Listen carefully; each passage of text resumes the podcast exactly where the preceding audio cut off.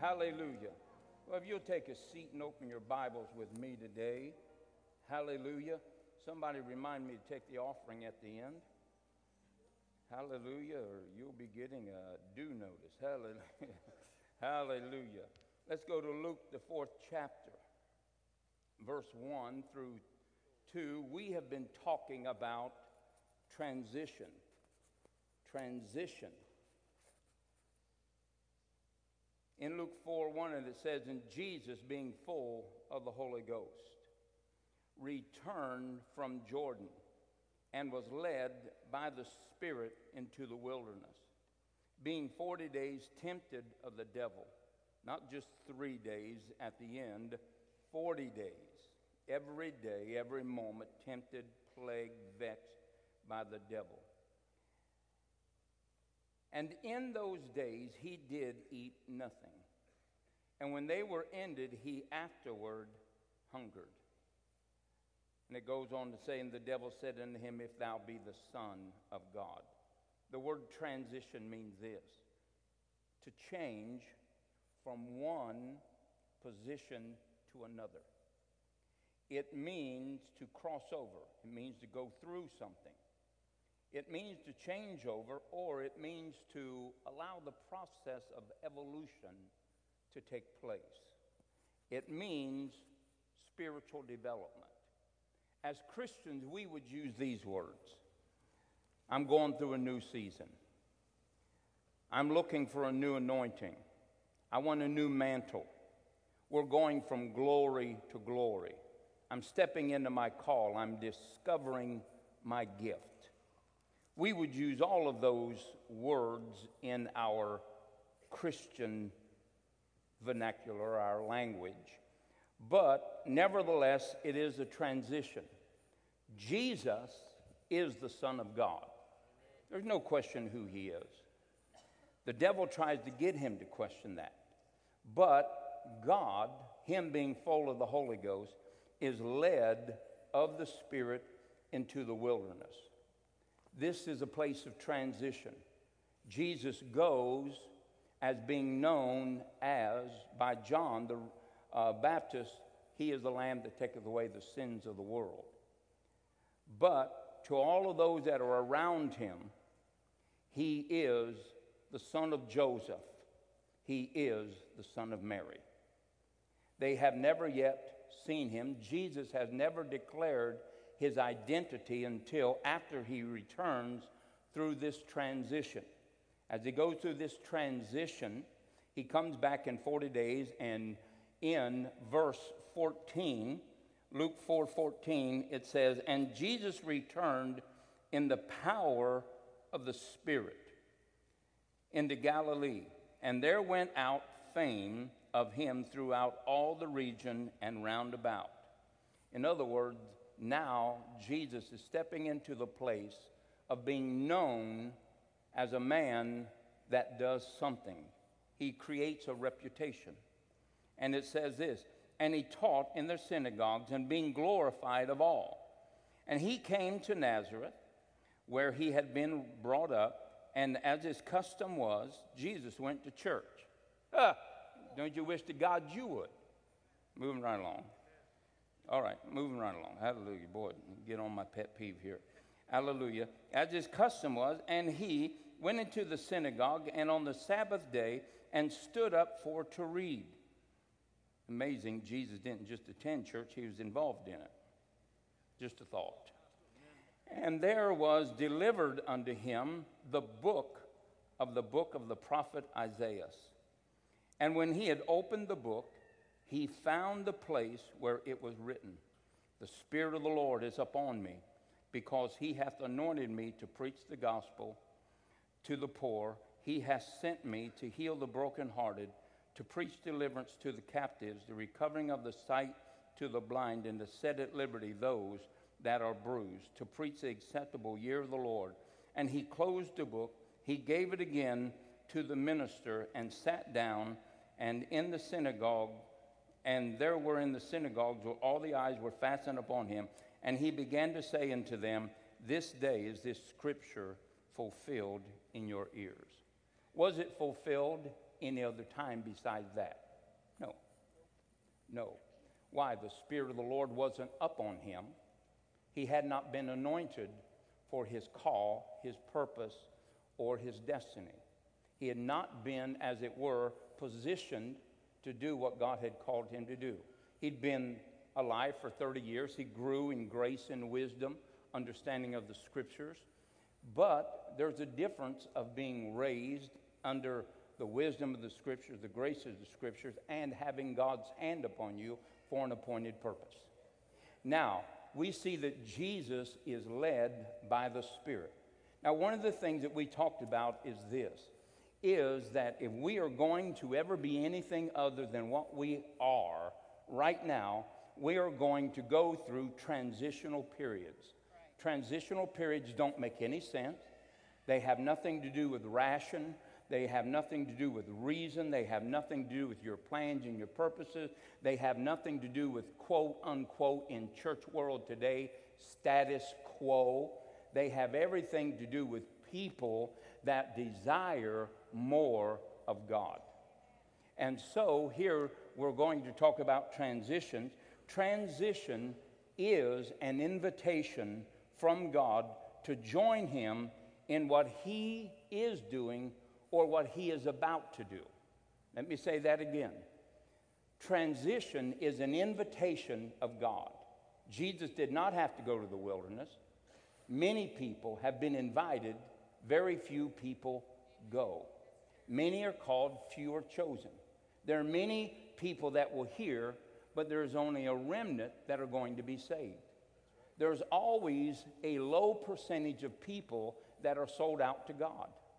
And there's always a high percentage of people that acquaint themselves or associate themselves with God. And we want to be of the lower number. Amen. Amen. Now, it, now, so God gives us an invitation. When God calls us, He's not just trying to spend your time, He's not just trying to use up time. He is calling you for a purpose. Amen. That purpose is for transition. Now, God calls us into these places so that we will be enabled. Somebody say enabled. Enabled, enabled by the Holy Ghost with gifts, anointings for the work that is ahead. If we don't go through transition, you'll always be the person you were if you do not go through the time that God wants to work on you. Amen? And understand that God is trying to position us, not to hurt us, He's trying to position us to promote us. Transition always precedes promotion, it always precedes the declaration, He has been found faithful. It always precedes, He's been faithful over little, He'll be faithful, I'll make Him ruler over much. It always precedes the hand of God working on your behalf and you working with God. If these places of transition are not accepted, are not adhered to, then what God does is remember there are 20, 30, 40, 60, 70, 80% Christians. God loves you. But if you want to be 20%, you get to be 20%. No, no big deal. You, you get to be 20%. You want to be 30%, you get to be 30%. But I don't know about you, I want to be 100%. I want to be all that God wants me to be. These transition times bring us into contact with God in the most unlikely places. Jesus runs into God in the middle of the desert. Well, why didn't God meet him in the synagogue? It wasn't Jesus' choice, it's God's. He knows what you need, he knows what you need to be separated from. He knows the condition that you're going to respond to. He knows the depths that He needs to light, shed light upon. He knows the hidden places of your heart. He knows what you are protecting. He knows what you're afraid to give up. So you have to give into God's wisdom and His counsel over your own reason and rhyme. Could I get an amen? And so Jesus goes to the wilderness and he runs in to God, and God does something. He anoints him. He anoints him with power and with the Holy Ghost, and he returns and he sets free all those that were oppressed of the devil. Could Jesus have done that before he went to the wilderness? Absolutely not. No. Now, in this place of transition, you're going to find out your identity in God. Oh, I know who I am in God. Well, I know that you have read who you are in God, but unless we live it, there is really no faith in what you have discovered. Let, me say this to you one more time. If you read a scripture and you don't live it or you don't get results of it, there has been no transfusion of faith that comes by hearing and hearing by the Word of God. Now you have knowledge. Knowledge puffs up. But all knowledge does not bring faith. It's the truth. If that was the, if it, if it wasn't the truth, Christians, I don't know how many Christians tell me they read the Bible through every year. I've never read it through once. I, I, do, do you have to? I don't know. I don't know. I don't know if Jesus read it through once. I, I don't know. I know he, he knew what God had said to him. He found out what God had said to him. And evidently, that was a premise of establishing his identity in the wilderness instead of him returning as a son of Joseph and of Mary. Amen. He said, This day is this scripture fulfilled. Now, now, I don't know about you, that's pretty bold. I am who Isaiah said I am. And of course, what was their response? Show us a miracle that we may believe. He lived a life of miracles, proving that he was identified with Isaiah 61. Jesus' identity was established in the places of transition. Why? Because if God doesn't change you from where you are to another dimension of glory, if He doesn't allow a mantle to fall upon you, if you are not anointed for a purpose, then what you're going to do you're always going to be who you are right now. And who you are right now does not qualify you where God wants to promote you for and get you involved in what God wants to do. Amen. Amen. Hallelujah. All right, so transition. Let's go to Acts, the 12th chapter, and verse 24. Acts 12, 24. Now, this is talking a story about Paul and Barnabas, and they have already been out preaching the gospel. But for some reason, directed by the Holy Ghost, they go to Jerusalem and they submit themselves to the teachers and the prophets that have been established and identified in the house at Jerusalem, the church, which James seems to be the head of, not Peter, James. James calls the shots for doctrines, what they should preach, where they should preach them, and what they should be doing. Peter is not involved in that. James is the head of the church at Jerusalem. And so they submit themselves to the authority and the headship of uh, James. Why? Because there needs to be a transition. God has something greater for Paul and Barnabas. And it says in 1224, let me find it here. And it says, uh, what did I say? 1224. Yeah, there it is. Oh, there it is. But the word of God grew and multiplied. And Barnabas and Saul returned from Jerusalem when they had fulfilled their ministry and took with them John, whose surname was Mark. Now there were, in verse 13, chapter 13, in the church there were at Antioch certain prophets and teachers Barnabas and Simeon, which was called Niger, and Lucius, and Cyrene, and Manaen, which had been brought up with Herod the Tetrarch, and Saul. As they ministered to the Lord and fasted, the Holy Ghost said, Separate me, Barnabas and Paul, for the work. For the work. Were they prepared before this time of transition? No. Or they would never have been there. There was something that was needed during this time. So it says, Separate me for the work whereunto I have called them. And when they had fasted and prayed, laid their hands on them, they sent them away. And so they, being sent forth of the Holy Ghost, departed into and went from Cyrus and sailed to Cyprus. And when they were to, yeah, Syria, miss, wow, and they preached the word of God and in the synagogues of the Jews, and they had also John to their minister. Now, again, were they prepared? Not until the time of transition. Somebody say, not until that time. So there are times, even though you may be doing something, that you are going to have to withdraw yourself and you're going to have to allow God to do something in your life to get you to the place that you become identified again with God. Now let's go to 1 Timothy 4 14 and 15. 1 Timothy chapter 4 and verse 14. Remember, God calls us or invites us to these places of transition. He does this so that He can do a work on us. Remember that it's God who worketh in us, doing, performing, transforming, and changing us so that His will is accomplished in our life. Philippians 2:13. So we have to allow God to do the work. We must never come to the place that we are the work of our own hands. Amen. Hallelujah.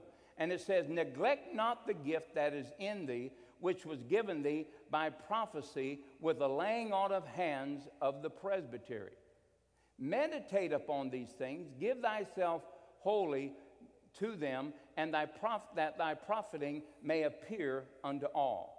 Now, there was a transitional time that Timothy was Paul's son in the faith. He followed him. But there also came a time as he followed Paul, he was in a transition. When it came time, just as Paul and Barnabas had hands laid on them, Timothy has hands laid on him. What transpires? A supernatural infusion of a prophetic nature. Could it get an amen?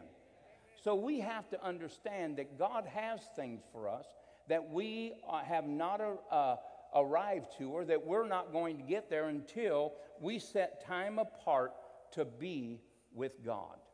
Could again an amen? Absolutely. Let's go to Matthew 4 18 through 22. I'm just trying to bring out that there are different things that happen in these times of transition. When God calls you away, be obedient. Now, one of the reasons that people resist being called away is they are low on the Holy Ghost. The Bible says Jesus being full of the Holy Ghost. Full of the Holy Ghost. Somebody say full. Some of us haven't been full since we got touched by God because we never replenish it. We just think, oh, I got the Holy Ghost. Well, I know that, but the Bible tells us in Acts, the fourth chapter, that even though they were filled with the Holy Ghost, they lifted up their hand and they asked God, God, stretch forth your hand to do signs and wonders. And as they prayed that, they were filled with the Holy Ghost. See, there are many fillings of the Holy Ghost. But if we do not keep ourselves filled with the Holy Ghost, you can get drained. And let me tell you something people that are filled with the Holy Ghost don't get weary, don't get discouraged, don't get downcast. Now, I don't say this in a mean way, but you know what? Someday you build a house, it's going to have to live without the braces being stuck in the yard. Have you ever seen somebody building a barn or a house? They got these stakes out in the yard holding it up. But pretty soon they take those stakes out and the house stands. Could an amen? amen. You know, sometimes you're going to have to quit leaning on everybody else to keep you saved. You know what? It doesn't matter if everybody else backslides. I'm going to heaven. I told Phyllis when I got saved, you go to hell, you'll go by yourself. I am not coming. I'm not coming. Don't, don't matter what you offer me, don't matter what the, I'm not going. I just choose, I just don't want to be lukewarm. I, I don't want to be downcast. I don't want to be discouraged. I don't want to be joyless. I don't want to be weary. Amen. Just stay full of the Holy Ghost. Well, I don't have time. Well, you got time to get discouraged. You got time to hear from the devil. You got time to, to lose your joy. You got time to lose your zeal. You got time for your fire to go out. You got time to get loose. What? Don't tell me you don't have time. Tell me that you just choose. You don't care whether you're hot or cold. Now, that I believe. But you know what? People, listen, please, you got to work out your own salvation.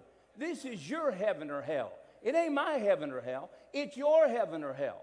You get to go. You got one thing. You lay aside the weight and the sins that so do so easily beset you. It's not my job to keep you saved. Could I get an amen? Somebody act like it's everybody else's job to keep them saved. No, it's your job. Stay encouraged. Edify yourself. You got the Holy Ghost. You could pray in tongues. Yeah, but you know, sometimes I just get, sometimes I get bored. Then be discouraged. But the Bible says you pray in tongues, you edify yourself. Amen. Build yourself up. Hallelujah. Amen. Don't, I just get, dear Lord Jesus. I get tired of people trying to just drag their self like a, a two legged dog to a dog race through Christianity. When, when you're downcast more than you're lifted up, there's something wrong with your Holy Ghost level. Could it get an amen? Hallelujah. So get full of the Holy Ghost and stay there. Well, how will I know when you're full? People will tell you, you're extreme. That means you're full. Amen. Hallelujah. Praise God. But when people are around you and all you're doing down in the mully grub, talking about how bad things, come on, please. That's not what Christianity is about. Come on, get filled with the Holy Ghost so that when God calls you, you can respond. You get filled with the Holy Ghost, you don't have to fight with reasonable resistance. You don't have to fight with priorities. You don't have to fight, well, I got this to do. Oh, I'd like to fast, but you know, man, I, I, I got this and I got that and I got. No, you don't want to fast. Well, I, I'd like to pray, but I just don't have time to pray. But you're fishing. You got time to pray. Come on. Don't, first thing, don't be a liar. Don't lie to yourself. Just say, self, you're so lazy you don't want to do nothing for Jesus. Amen.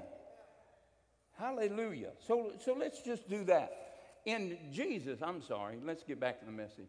Walking by the sea of Galilee, he saw brethren, Simon, called Peter.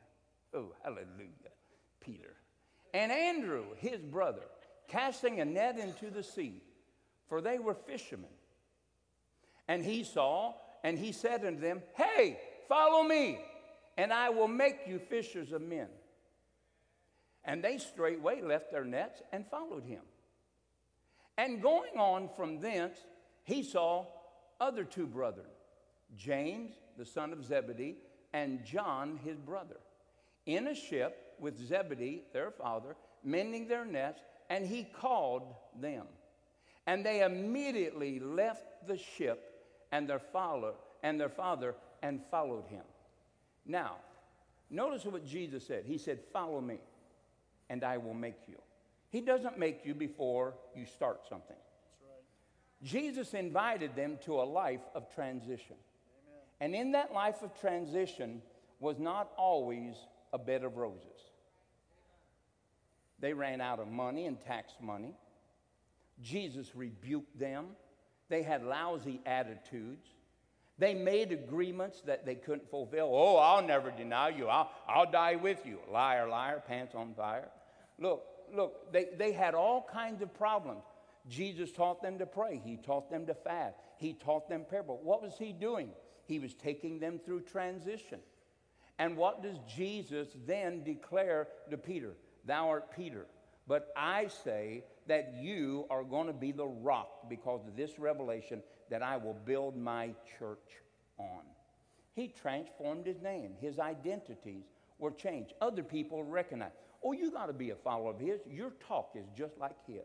Amen. So they went through transition and they were changed. It's not always easy, But because it does require rebukes, chastening, upgirdings, instructions with all long suffering, but we are supposed to go through them. Could I get an amen? Absolutely.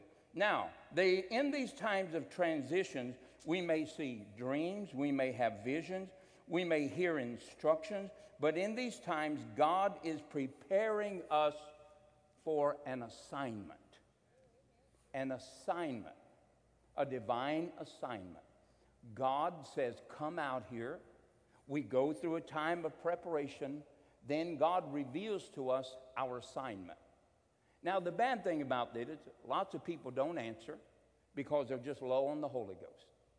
They just, they just don't, I don't, I don't know. They're just low.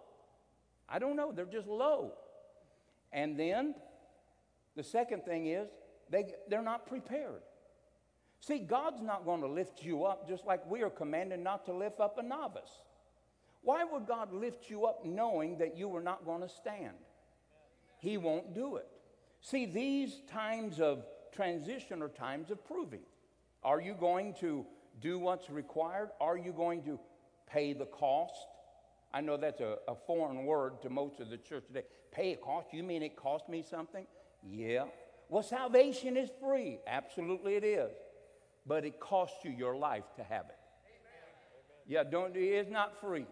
It, it's free for the provision, but it costs you your life to have. If you aren't going to pick up your cross, don't get saved. If you aren't going to follow him, don't get saved. If you aren't going to give it all up, don't get saved. Save yourself problems. It's better to never have known him than to have known him and left him. If you aren't going the full way, you can't build the house. You can't fight the fight. Just don't get in it. Amen. And so, salvation is free. Jesus died for it. But it costs you everything. It'll cost you loving your mother and father over Jesus. Amen. It'll cost you your brothers and sisters. It'll cost you your friends. It'll cost you the life that you've been living. It'll cost you your mannerisms. It'll cost you your habits. It'll cost you your addiction. It'll cost you your morals, uh, loose moral fibers. It'll cost you everything to become like Him. But it's worth it.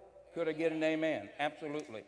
So we understand this that Jesus calls us, and in these times, He prepares us and He gives us an assignment. And when we get an assignment, guess what? Then we become bound to something. Remember, my people perish without a vision. People do not find who they are and what they're supposed to do because we don't go through transitions. Remember, transitions are not promised to be easy, but it does require that you follow Him. Amen. All right. Now let's go to Joshua 5 and let's look at verse 2 through 9.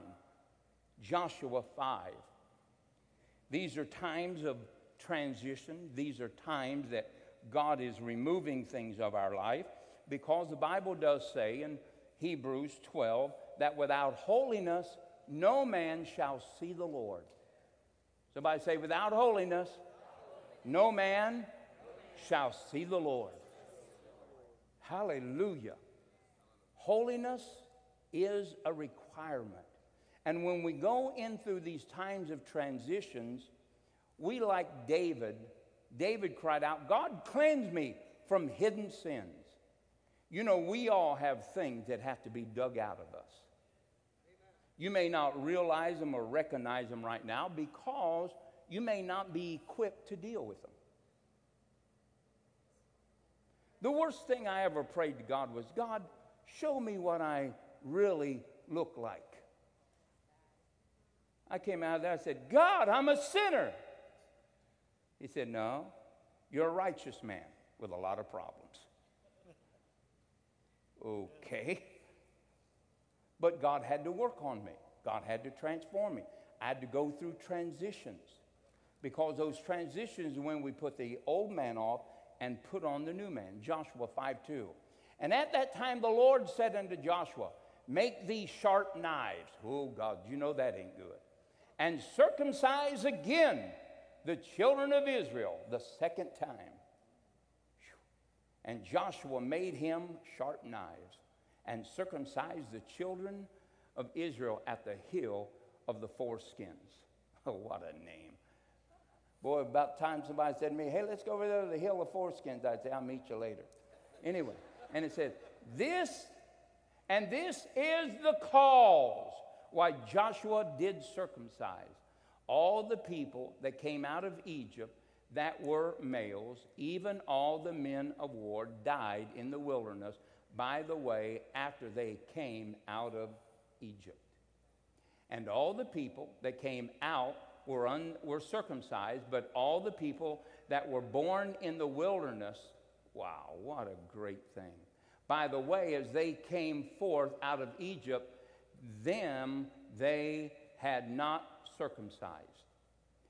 And the children of Israel walked 40 years in the wilderness, and all the people that were men of war which came out of Egypt were consumed because they obeyed not the voice of the Lord, unto whom the Lord sware that he would not show them the land which the Lord had swear unto our father that he would not give us a land that, that floweth with milk and honey.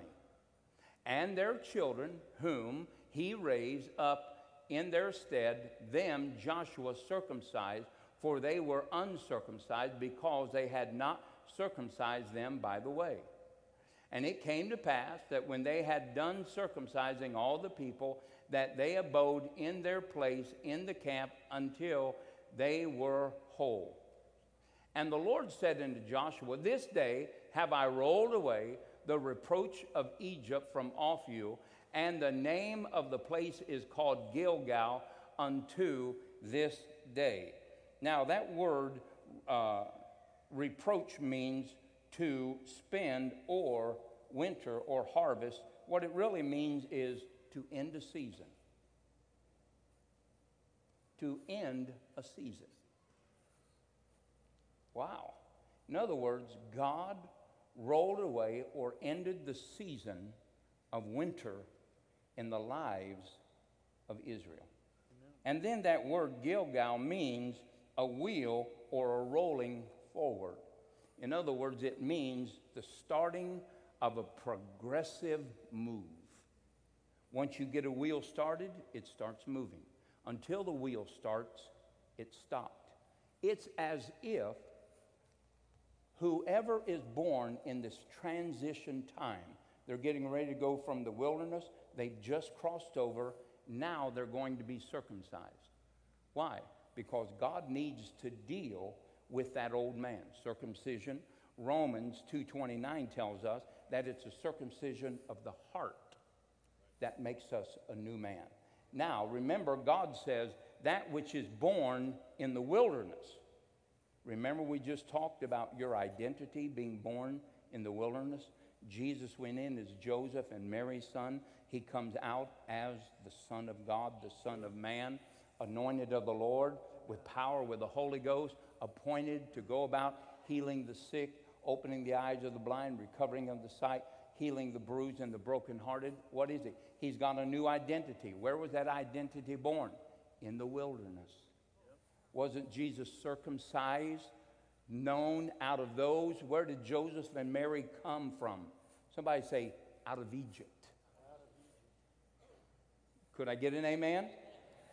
Jesus had been to Egypt until Herod dies. He comes back from Egypt. So he's been raised in Egypt. Now he comes, and guess what? He is moved out into the transition. And guess what is cut off of him, as it were, the old man, the Joseph and Mary son. And now he is seen as a new headship. He is seen as the Lord of all, the Son of God, the Son of Man. Could I get an amen? amen? The Messiah. Hallelujah. All right, now that same thing happens to you and I. We go in, and when we are in these times of transition, guess what? We begin to get a new identity. But in order to have a new identity, we have to be circumcised. We have to have old things taken off of us. We have to have old things removed from us so that whenever people look at us, they see us as people of covenant. Amen. Amen our identity is not questioned, it is established because of the places of transition. Could I get an amen? Hallelujah. Now, when they go out, no matter where they go, it is a sign that they are the people of God. Amen. So we understand that when we come out of transition, there is a work that God is doing. He is circumcising things from our life. He is cutting things away so that there can rise up a new lordship, a new headship, a new identity that has never been known before. And that identity and that individual is anointed and appointed to take that which God has prophesied for them to possess. Come on, somebody. Hallelujah. Praise God. Now, we see these things taking place. These could be known as things that God removes things, but He writes things upon our heart. Now, the reason that God writes things upon our heart because people with new identities think differently. Joseph and Mary's son Jesus thought about tables. The Son of the living God thought about healing the sick, freeing the oppressed, setting the bound free, and going to Calvary for salvation. His mind was different. Why? Because God had written something on his heart other than carpentry plans in the wilderness. Hallelujah. Let's go to Titus 1 13 through 16. So you see the corresponding things that take place there. God crosses them over, but they're standing on the land, and until they go through this circumcision, through this time of transition, they cannot move on into the land of Canaan, even though it's God's will. This witness is true. Wherefore, rebuke them sharply, that they may be sound in the faith, not giving heed to Jewish fables and commandments of men that turn from the truth. And unto the pure, all things are pure. Unto them that are defiled and unbelieving is nothing pure, but even their mind and conscience is defiled. They profess that they know God, but in works they deny Him, being abominable uh, and disobedient, and unto every good work reprobate. Reprobate. Now, all of these things are in an individual. And so, God, when He takes us through these times of transition, God does Hebrews 10, 15, 16, 17, 18, just like He wrote upon the Ten Commandments for Moses, He writes upon the heart. God says, In those days, I will erase their iniquities, their transgressions, and I will write my law my convictions, my purposes for their life, my rights, my wrongs, my boundaries for that individual upon their heart. And they shall be my people, and they shall be my God.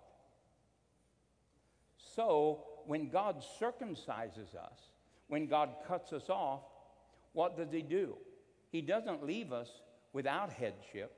He doesn't leave us without leadership. He doesn't leave us without identity. He gives us a new identity.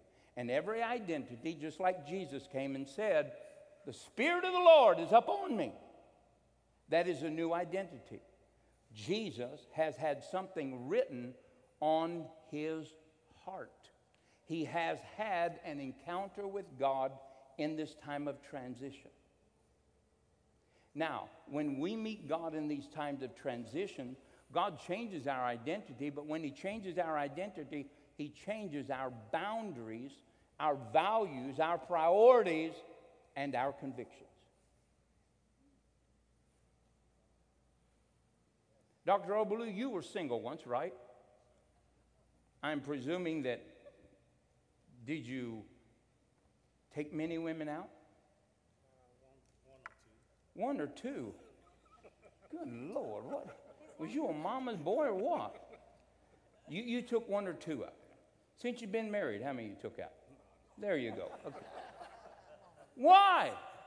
His identity has changed. His defining lines, his responses, his convictions have changed. A woman came up to me one time, I was pumping gas, and the wind was blowing this way, and she was standing over there, and she said, Man, you smell good. And I said, My wife bought me this cologne. Now, who in the world smells downwind when I'm pumping gas? Some way my lightning mind caught. This is not God. One time a lady walked by me and Eric, she reached over me, she said, Oh, I love your shirt. And I looked at Eric and I said, We bought this in Africa, didn't we? And she said, Oh. Then I thought, Eric, I think she thinks that we're gay. we bought the, didn't we buy this shirt in Africa, sweetheart?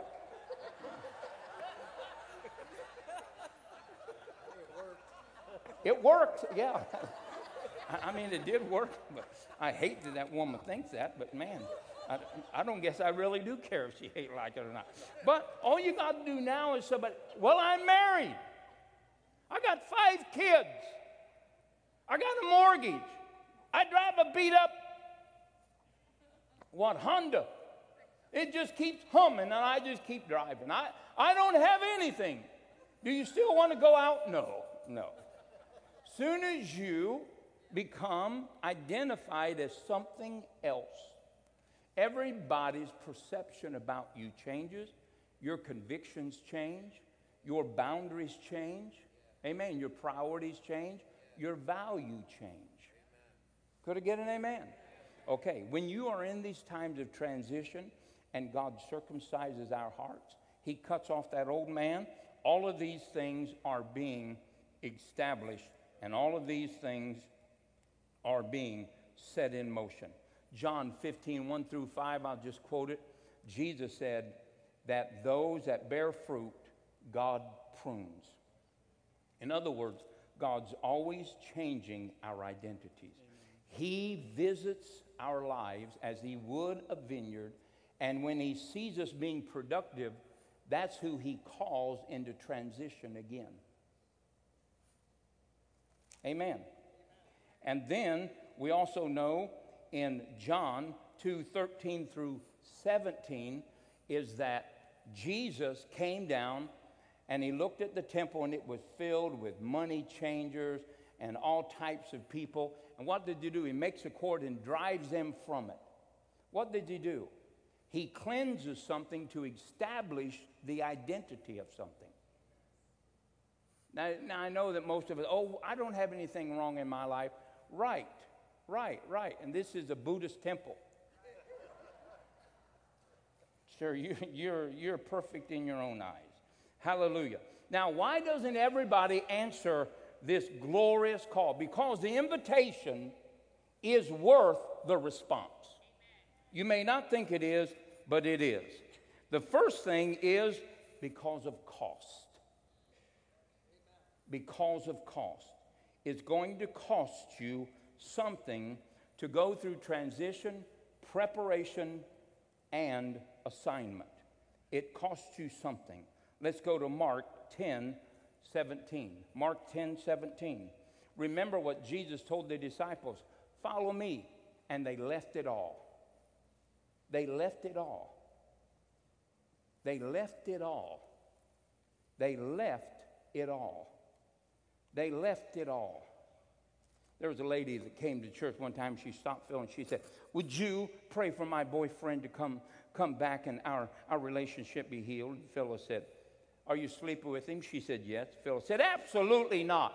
The woman started screaming, And you call yourself a Christian.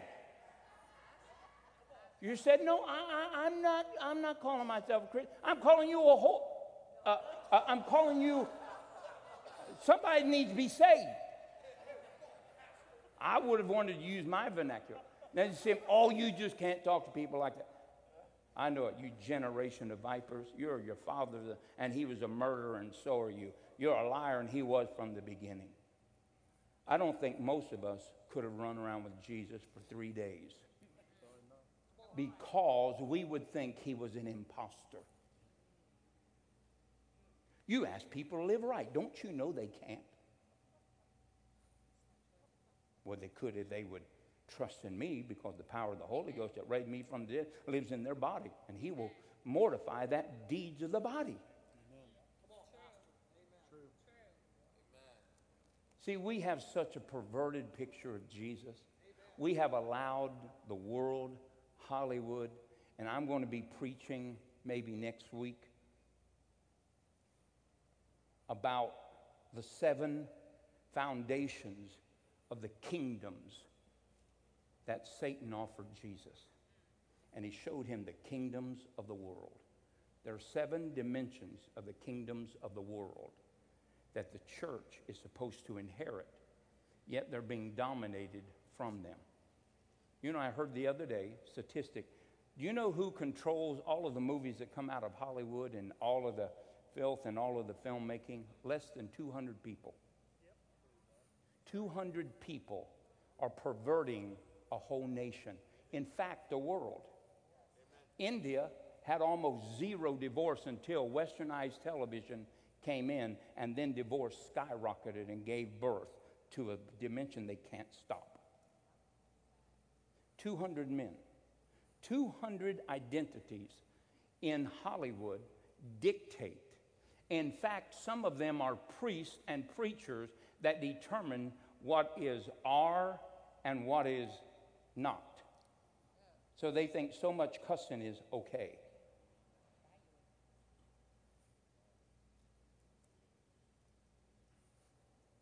Listen, I, these, these are the foundations and pillars of the kingdoms that he offered Jesus.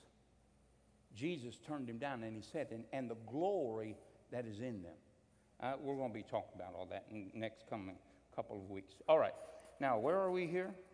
We're in Mark 10 7. Yeah, it says it. And when he was going forth into the way, there came one running unto him and kneeling, and he asked him, Good master, what shall I do that I may inherit eternal life? Stop right there.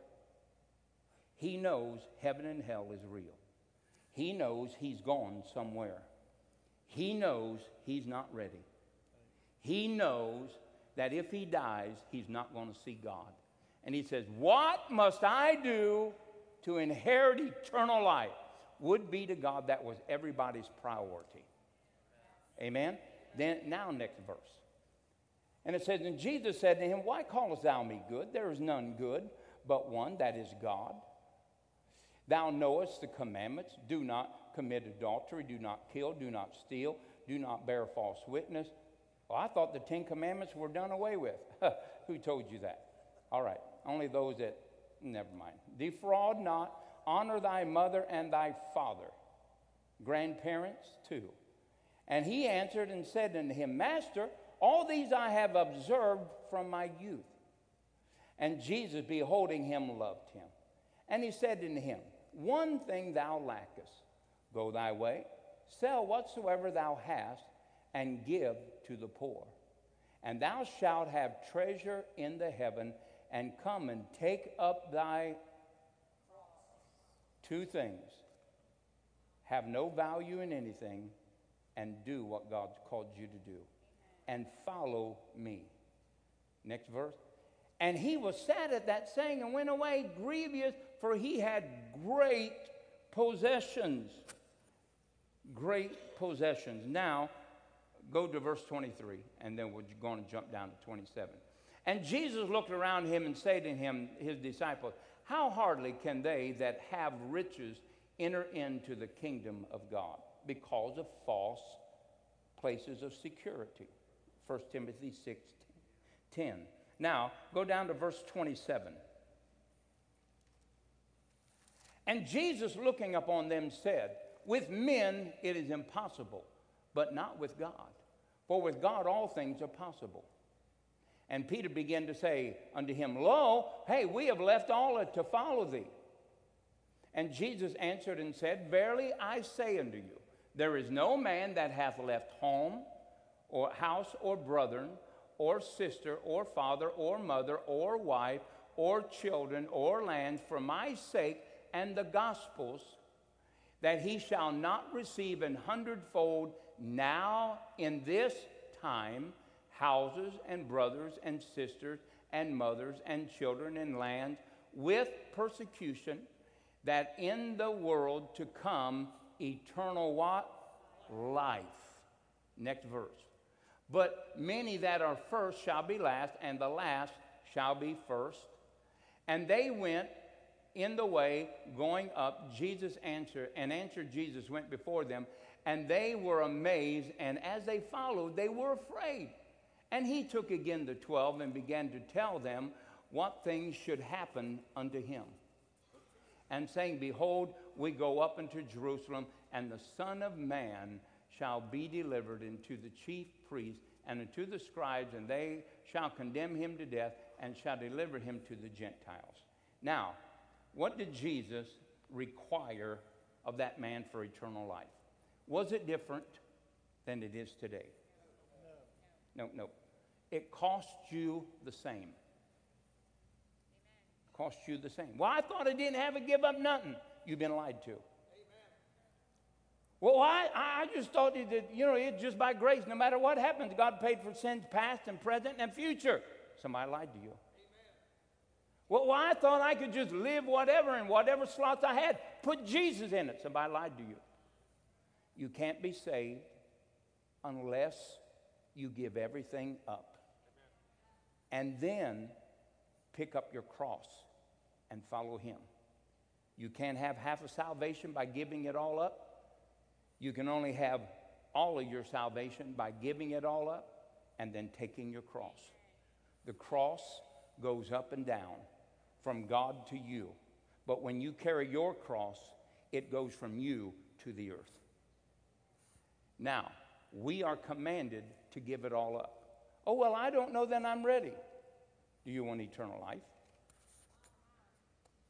I, am just asking. You don't look. I want you to come here, whether you go to hell or to heaven, and I want you to be a tither, because I'm going to use your money to win people to Jesus. You mean you take money from sinners? Yeah, all day long. All day long. Absolutely all day long. How about a lottery winner? Yes, all day long. I'd stay up at night counting the money. Yes, absolutely. I'll take anything that you give me for the kingdom of God. Now, I'm asking you the question Would you give it all up in order to pick up your cross and follow Him? These are transitional times. This man had done all of the commandments, but he was ready to be transitioned. And Jesus tells him, Give it all away. Take up your cross and follow me. He couldn't go through the transition. So Jesus wants to take us through these transitional periods. Go ahead, lick your hand and say, Oh, praise God. All right. Now, go to Philippians 3 7. Won't you be glad when this segment is over? Hallelujah. But it's the truth. It, it makes us look at what we are doing in order to escape what God wants us to do. But what things were gained to me, those things I count lost for Christ. Yea, doubtless, I count all things lost for Christ, for the excellency of the knowledge of Christ Jesus, my Lord, of whom I have suffered the loss of all things, and do count them but dung, that I may win Christ and be found in him, not having mine own righteousness, which is of the law, but that which is through faith of Christ, the righteousness which is of God by faith. And that I may know him. Notice, you can't know Jesus till you give it all up. That I may know him in the power of his resurrection and the fellowship of his suffering, being made conformable unto his death. If by any means I may attend unto the resurrection of the dead, not as though I had already attained, either were already perfect, but I do follow after that if I may apprehend, for which also I am apprehended of by Christ Jesus. Brethren, I count not myself to have apprehended, but this one thing I do. I forget those things that are behind me, and I'm reaching forward unto those things which are before me. And I press, I press, I put pressure, I focus, I put all that I am, I press toward the mark of the high of the high calling of God in Christ Jesus. Let us therefore, as many as be perfect, be thus minded, that if in anything ye be otherwise minded, God will reveal this unto you. And last, and says, Nevertheless, whereunto we have already attained, let us walk by the same rule, let us mind the same thing. We don't hear much today about paying the price. We don't hear much today about paying the cost. I, in fact, I had a guy in his office say this to me. Well, I don't think that it's important to fast and things of that nature. Now, he had just had me in for a miracle service. God opened up three blind eyes and did all kinds of other things. But he sat there and said, I don't think you have to fast or anything. I said, Really? No. It's grace. Really?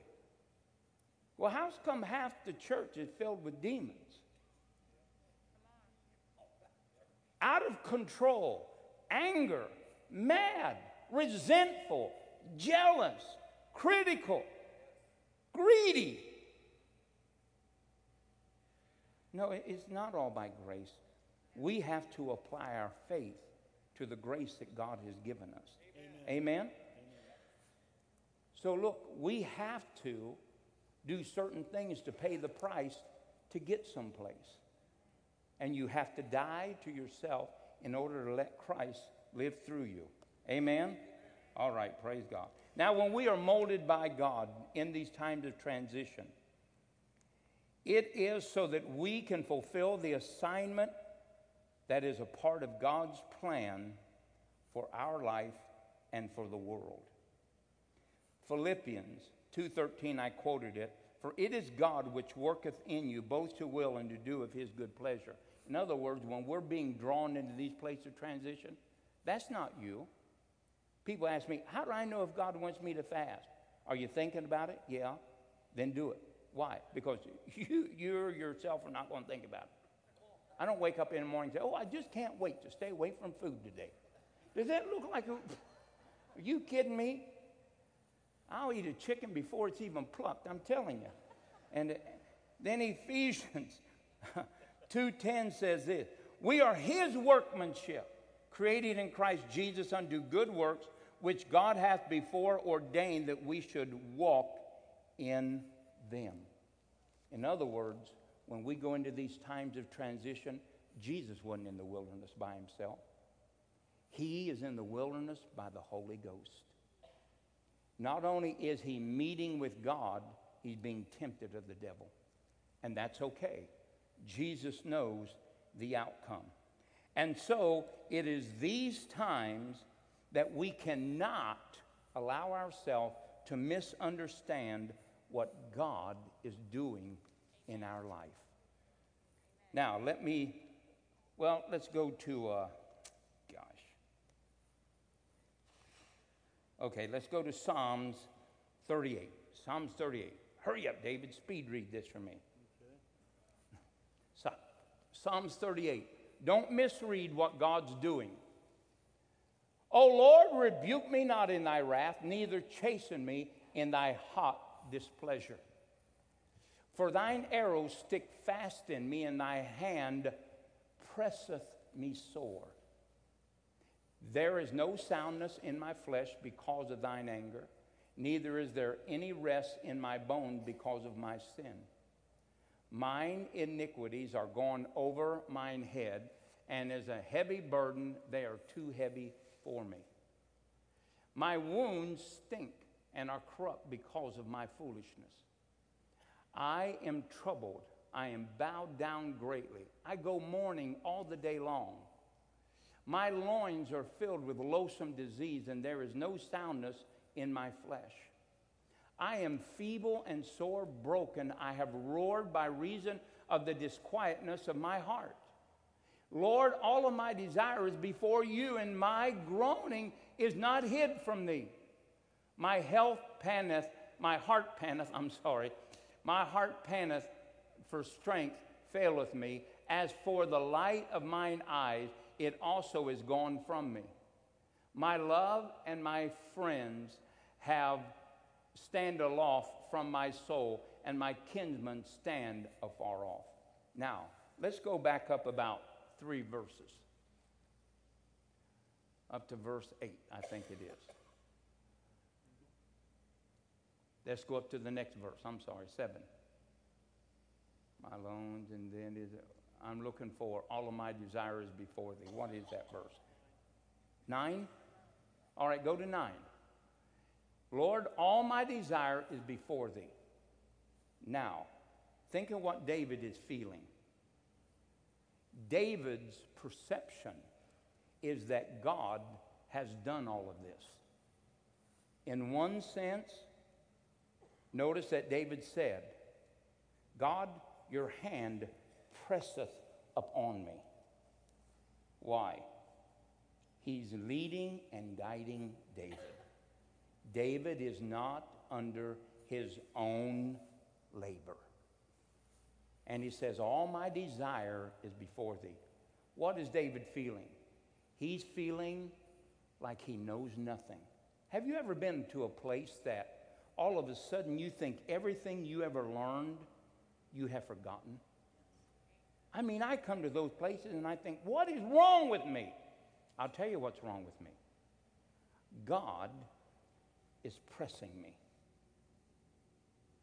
And He's taking away that which I have known. Why? So that I will begin to search the Scriptures. It's kind of like Isaac. When Abraham died, Isaac dug a well. Philistines filled it up. He tried to go back to his father's well. The Philistines filled it up. Finally, Isaac finds a place and he digs his own well. Sometimes God dries people up and makes us think that everything is horrible. Everything is horrible. My friends don't want anything to do with me. Nobody's around me. I'm so lonely. Nobody will hear me. God, I'm, I, God, my soul doesn't even have any inkling, God, to do anything.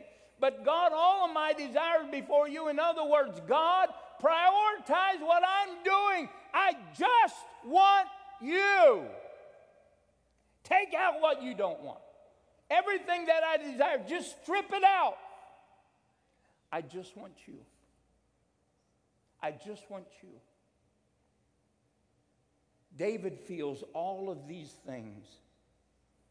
People, sometimes when we are being called into transition, they feel so lonely. They feel forsaken. No matter what is preached, they get nothing. I just get nothing out of church. That's because you're dry. True. You need, your heart wants to pant after the brook like a deer. Why? Because the deer is so parched, it doesn't care about anything else. There's only one line of thought I must have something to quench my thirst. That's when we're feeling so lonely, so abandoned, when nothing means anything, nothing we hear means anything. No matter what we're reading, it doesn't mean anything. What are we supposed to do? Keep digging, keep digging, keep digging. It's really these things, these times is when the deep is calling unto the deep. See, we always think that God's just going to do what we think He's going to do in our little box. Well, absolutely not. Absolutely not. God's going to begin to deal with you, and He's going to begin to think that life itself is not even worth living without Him. Then do you come? Matthew 5 6. They that hunger and thirst after righteousness, they'll be filled. Who induces hunger and thirst in our life? God. And when God calls us into this hunger and thirsting, they're, they're not places that we, we would choose to go, but when God puts his hand upon us, we see that there are places that are necessary that we go. Could I get an amen? All right, let's go to Psalms 42. Psalms 42 and verse 1 through 5.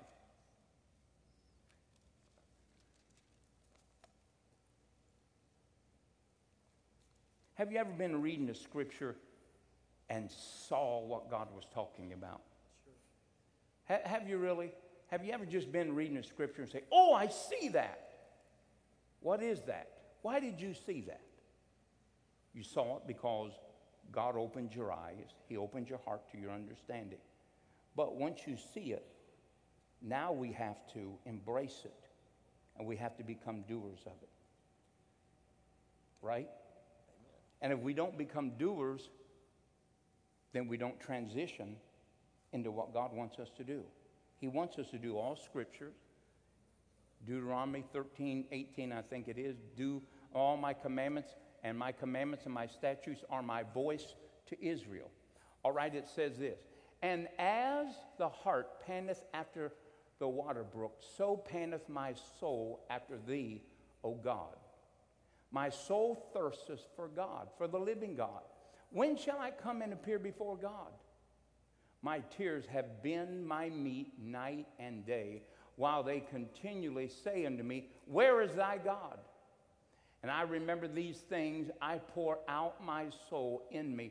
For I had gone with the multitude when I went with them to the house of God, and the voice of joy and of praise, and a multitude that kept the holy day. And why art thou cast down, O my soul? Now, notice what David's doing. He's going, they're rejoicing. It's a holy day. His soul is cast down. He is dried up. Remember, he is dried up. My heart is panting after water.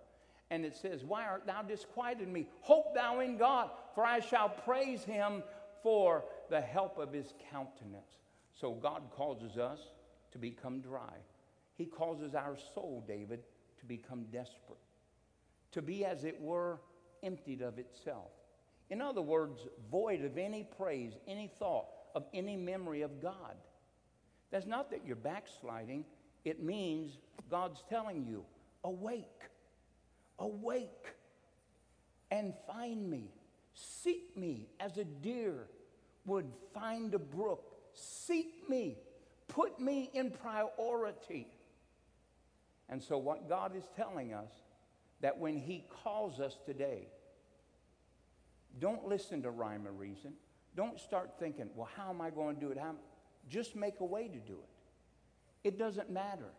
Because in this time of transition, God is going to take things that you didn't even know that you had in your life out of you.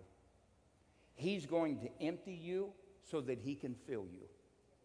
Could I get an amen?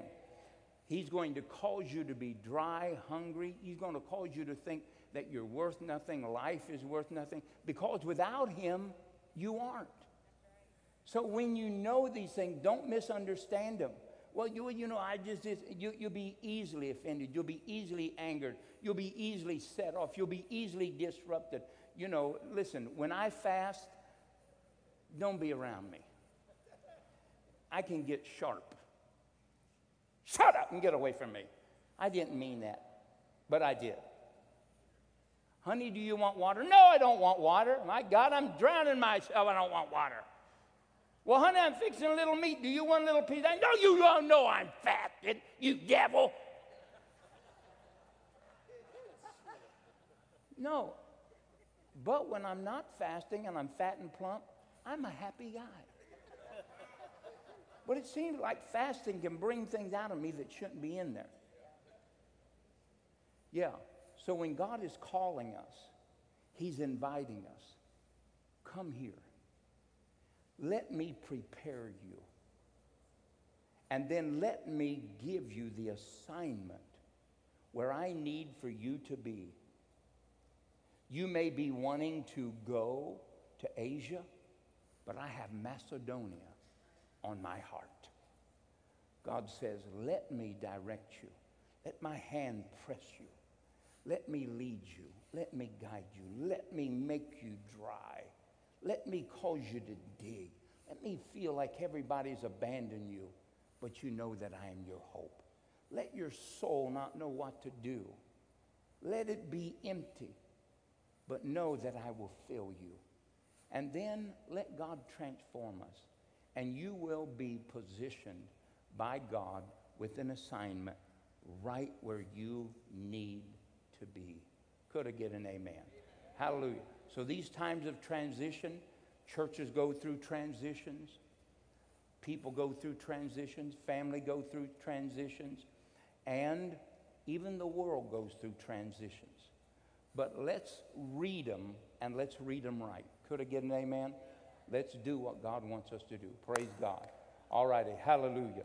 Father, in the name of Jesus, we are here before you right now. And God, we ask you as a congregation, not our will, but thine be done. God, wherever you have to lead us, wherever you have to bring us, whatever you have to sanctify us from, whatever needs to be cut away, whenever places need to be circumcised, God, prepare us and then speak to us about assignment. God, speak to us clearly. God, we want to be the people that people say, surely these have been with Jesus. God, let the work of transition take place in our life. That it's not I, but it is Christ that liveth. God, lead us. Put an urgency in us that we need to be filled.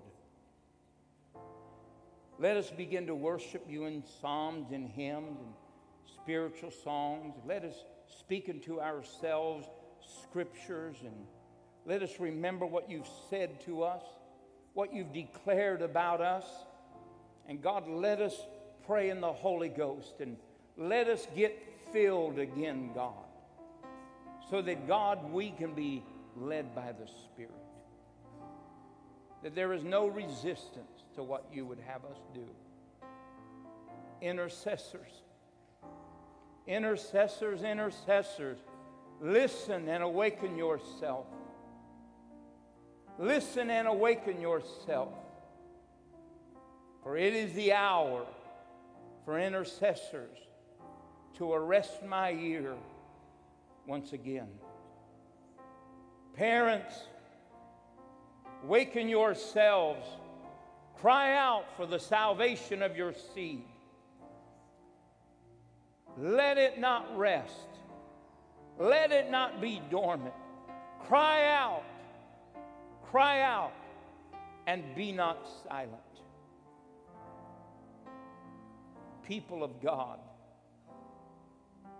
cry out, God, renew in me a right spirit. Put in me, God, a broken and contrite heart. Awaken me, God, to the urgency of the hour. Let us put on the works of righteousness and shun the works of darkness. For the hour for us to shine has never been more necessary than now. Fill up your lamps with oil, trim your wicks, burn bright, saith the Lord. Proclaim the gospel, share the gospel, preach the gospel, live the gospel, for that is the work of your Father. That is the work of your Father. Your assignment be like Christ, be like me, be like Him who forgave, be like Him who ministered to the broken, the hurt, the downcast, the discouraged, the sick and the diseased, the afflicted and the imprisoned, the naked and the hungry. Let them see your good works, that they will glorify me. Lift up your eyes. The fields are white. The fields are white. They are white. They are white. They are white. The fields are white. Hallelujah. Hallelujah.